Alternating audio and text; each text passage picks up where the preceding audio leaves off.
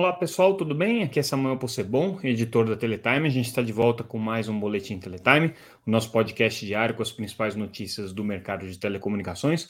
Hoje trazendo os destaques dessa quinta-feira, dia 4 de maio de 2023. É, começando com a notícia que, na verdade, a gente está recuperando uma coisa que a gente já tinha comentado no podcast de ontem, que é o fato de que a Oi adiou definitivamente a publicação dos seus resultados financeiros tanto os de 2022 quanto os de, do primeiro é, trimestre de 2023. Estavam todos previstos para acontecer agora é, no, no mês de maio. É, a empresa já disse que isso não vai acontecer. É, a razão, a justificativa é justamente o processo de recuperação judicial. E agora a data prevista para divulgação desses resultados é no dia 14 de junho. Por que, que a Oi está fazendo esse adiamento? Porque ela alega que, com o processo de recuperação judicial e com a negociação com os credores, ela precisa é, empenhar esforços nessas negociações e, ao mesmo tempo, ela não consegue concluir o trabalho de auditoria que precisa ser feito, porque tudo está mudando dentro da empresa. Mas vale indicar que a Oi já tinha feito uma divulgação parcial de é, resultados, né?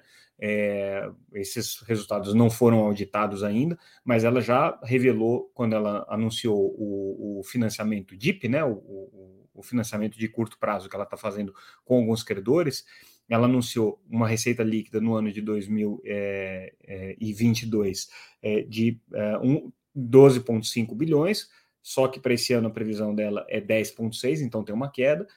Com relação ao ano passado, a previsão de EBITDA dela também vai ter uma, uma, uma redução é, significativa, e do ponto de vista de investimentos também é, a, a, queda de, de, projetada é relevante. A Oi deve investir esse ano aí alguma coisa em torno de 849 milhões de reais, é isso que está previsto. Então, agora oficializado e formalizado esse adiamento da divulgação de resultados da Oi. Já era uma coisa mais ou menos esperada, né? Mas de qualquer maneira é, mostra aí mais uma vez né, a situação delicada em que a empresa se encontra.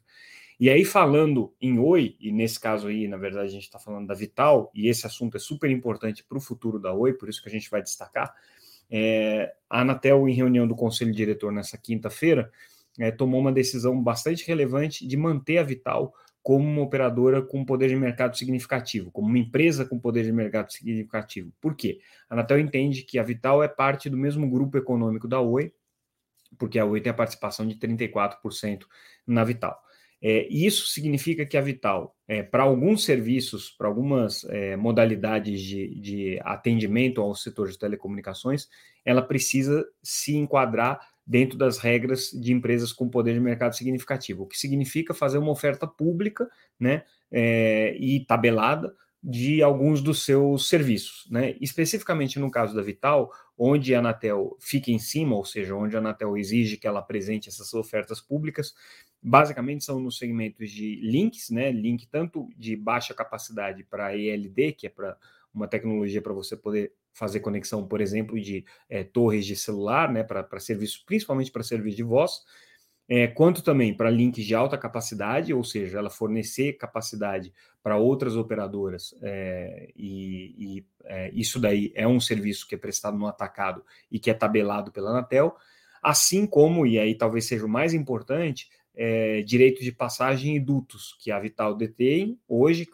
foram herdadas ali do, do, do processo de segregação das redes com a Oi, e é, com isso ela passa a ser obrigada a compartilhar esses dutos, a fazer ofertas é, de atacado, né, ofertas que são tabeladas junto à Anatel, para é, acesso a essa infraestrutura.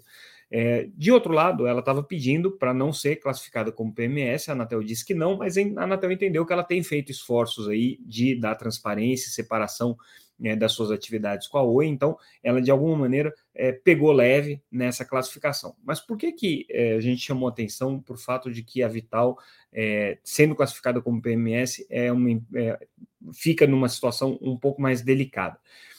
É, e aí é uma análise que a gente faz com relação ao papel que a Vital vai ter no futuro da Oi. Né? Evidentemente, a Oi está numa situação muito periclitante para conseguir sair dessa recuperação judicial sem um novo investidor, sem um novo é, aporte de, de recursos substancial.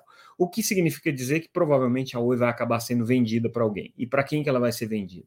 o candidato número um, que você comenta é, entre os analistas no mercado, é a Vital, com quem a Oi já tem uma relação muito próxima, e a Vital tem um interesse estratégico em ser a nova controladora da Oi, que é o fato de que é, a Oi é a principal cliente dela. Então, se a Oi eventualmente vai à falência, ou deixa de existir, ou perde esses clientes, para a Vital o prejuízo é muito grande. Então a Vital é hoje talvez a grande avalista da Oi. Tanto é que as ações da Vital estão sendo dadas como garantia nesse empréstimo ponte que a, que a Oi fez agora é, recentemente. Pois bem, só que para a Vital fazer isso, assumir a Oi, ela vai levar o bônus de é, ter todos os assinantes da Oi, ter o, o, a, a empresa ainda funcionando, ainda que a Vital não queira manter os assinantes, tá? Provavelmente ela, se ela assumir realmente a operação, ela vai se desfazer dos assinantes e vai ficar só com a oferta de serviço de rede.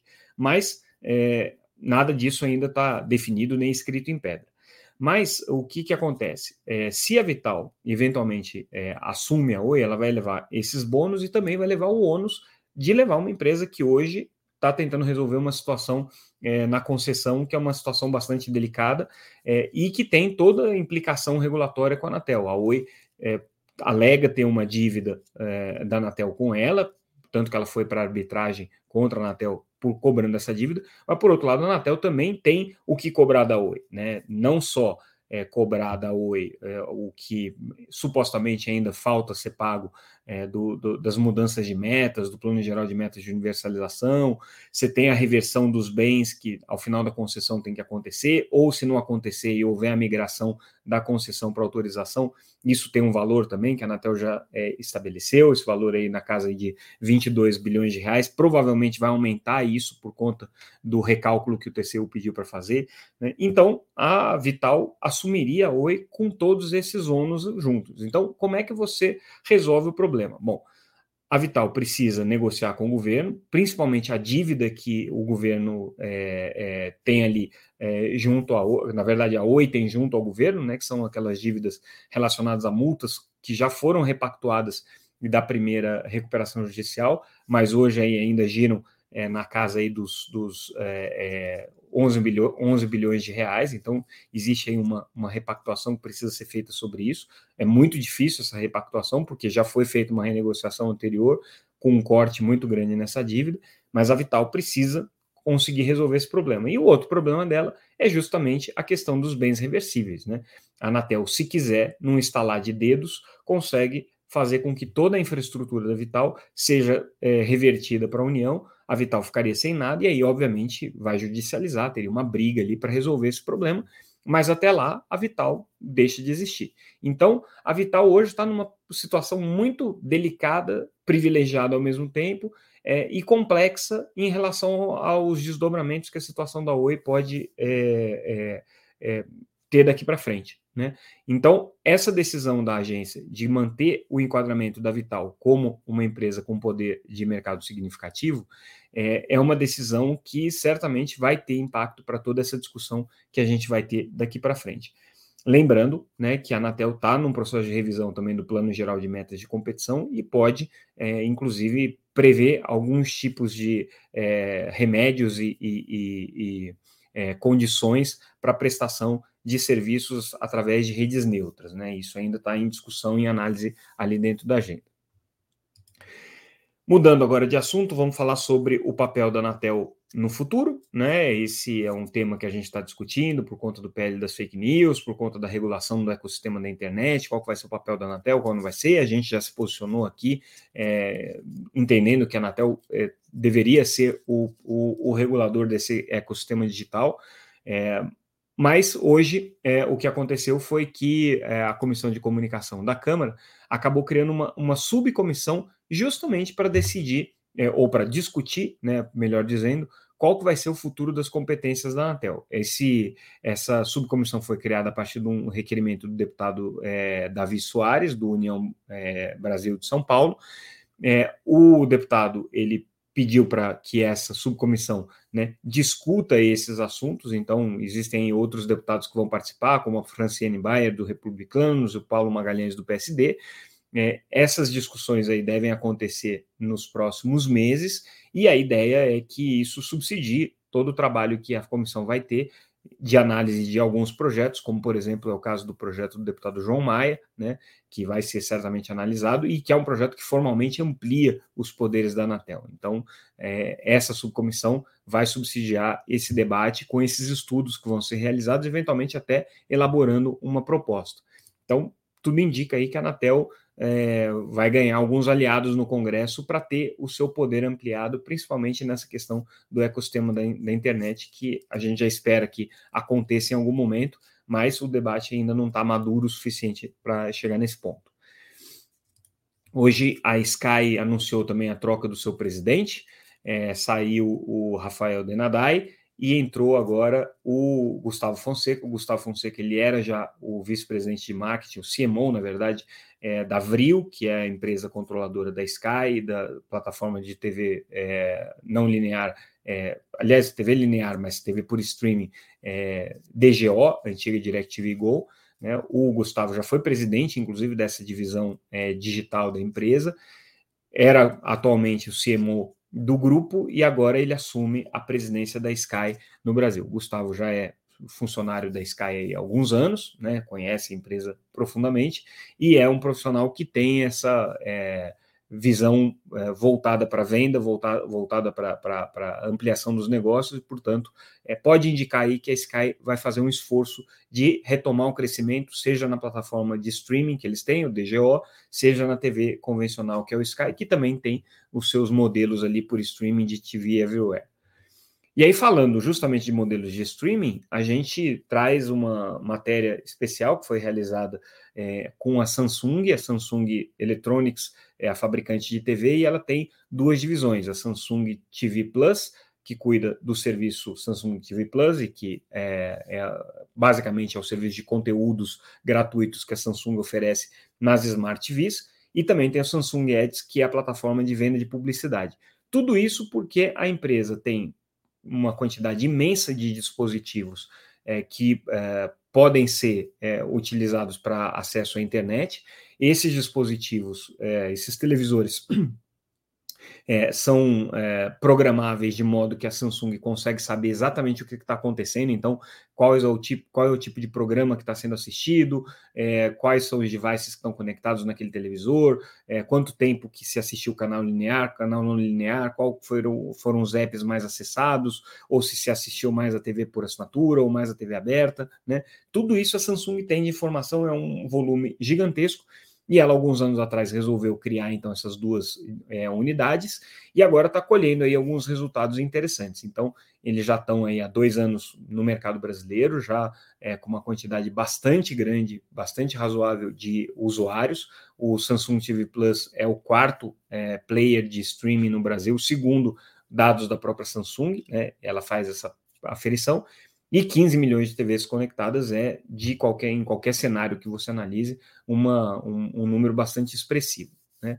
É, então, nessa reportagem que a gente traz, a gente ouve é, os principais números ali trazidos pela, pela, pelo pessoal da Samsung Ads, a gente entende um pouco como é que vai funcionar o modelo de aquisição de novos conteúdos por parte da Samsung TV Plus, mas o mais importante é que ela se posiciona realmente como um hub multimídia dentro da casa dos clientes e é o primeiro ponto de passagem é o televisor, nesse caso especificamente o televisor Samsung, e eles estão aproveitando isso para fazer uma monetização por meio de publicidade, por meio de conteúdos. Os conteúdos são sempre em canais fast, ou seja, canais é, gratuitos, né, oferecidos por streaming e que é, tem como característica o fato deles serem é, bancados por publicidade, né, ad supported. Então, uh, esses canais Fast hoje fazem parte do Samsung TV Plus. Eles têm cerca de 64 canais no Brasil. Alguns planos de investir, mas muito focados agora. Eles já não estão mais fazendo um processo de expansão muito grande desse portfólio de canais. No mundo inteiro são mais de 1.500 canais. Enfim, a nossa reportagem traz um monte de dados interessantes ali.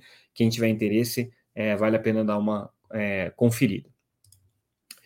A gente traz também hoje uma análise sobre a polêmica do chip neutro, é, a cautelar que a Anatel deu com, contra as empresas de telecomunicações móveis por conta de um pedido da base é, é, mobile, ou grupo base telco, né? É, e aí a gente conversou com vários atores do setor de telecomunicações que estão é, implicados nessa cautelar e precisam cumprir essa cautelar sobre o que é que está acontecendo no final das contas. Né? E eles chamam atenção para um problema que é, é, a gente considera bastante sério, a ponto de eu ter escrito essa análise, que é o problema de você eventualmente subverter o modelo de telecomunicações que você tem no Brasil hoje. O modelo é muito simples, né? A Anatel é um ente regulador, ela regula as empresas é, que estão, de alguma maneira, envolvidas no ecossistema de telecomunicações e que ela é, é, controla por meio de outorgas. Então, se você é um prestador de serviço de banda larga, você vai lá e pede uma outorga de SM. Se você é um prestador de serviço móvel, você pede uma outorga de SMP, telefonia fixa e por aí vai. É, o que acontece é que é, o modelo que está sendo proposto na licitação do chip neutro em alguns estados e que tem sido vencida sistematicamente pela base, base telco, é, não prevê isso, prevê simplesmente a contratação de uma plataforma, sem especificar exatamente o que, que é essa plataforma, que possa operar múltiplos chips, né, ou seja, que seja uma plataforma para chip neutro, possa controlar esses chips. E aí o que as operadoras alegam é que isso é um risco tremendo para o modelo da Anatel, que primeiro proíbe revenda, mas mesmo que você permita, vão ser 650 mil é, é, perfis elétricos, que na verdade são, é, na prática, né, é, os números que, que é, vão, que a operadora que está adquirindo isso vai ter. É, então você vai ter tudo, todos esses perfis elétricos espalhados aí pela, pela, pela, por uma região, sem nenhum controle por um ente regulado. Então você não vai ter como saber quem é que está acessando, não vai ter como rastrear, não vai ter como controlar a qualidade.